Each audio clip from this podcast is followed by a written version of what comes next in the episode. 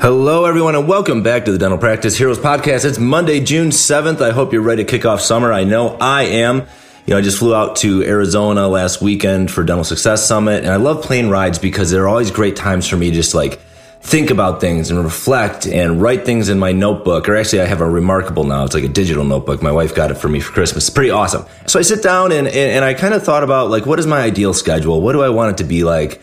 This has been a really busy few months for me and I've really been overworked and, and, I've had people reach out to me because they say that I sound really burnt out on the podcast and and yeah, I, I think I'm going through a period of burnout. I think I kept saying yes to a lot of things and I needed to kind of relax a little bit and I need time to have free time to just work on things that just appear. And I was pretty much just booking myself solid. So I'm gonna just I'm gonna take a month off. I think you know I might take two months off. So this is me just saying thank you to all the listeners, and and I really appreciate it. But I just need to take a little bit of time off and enjoy this summer with my kids, and I'm gonna try out that and see how it works.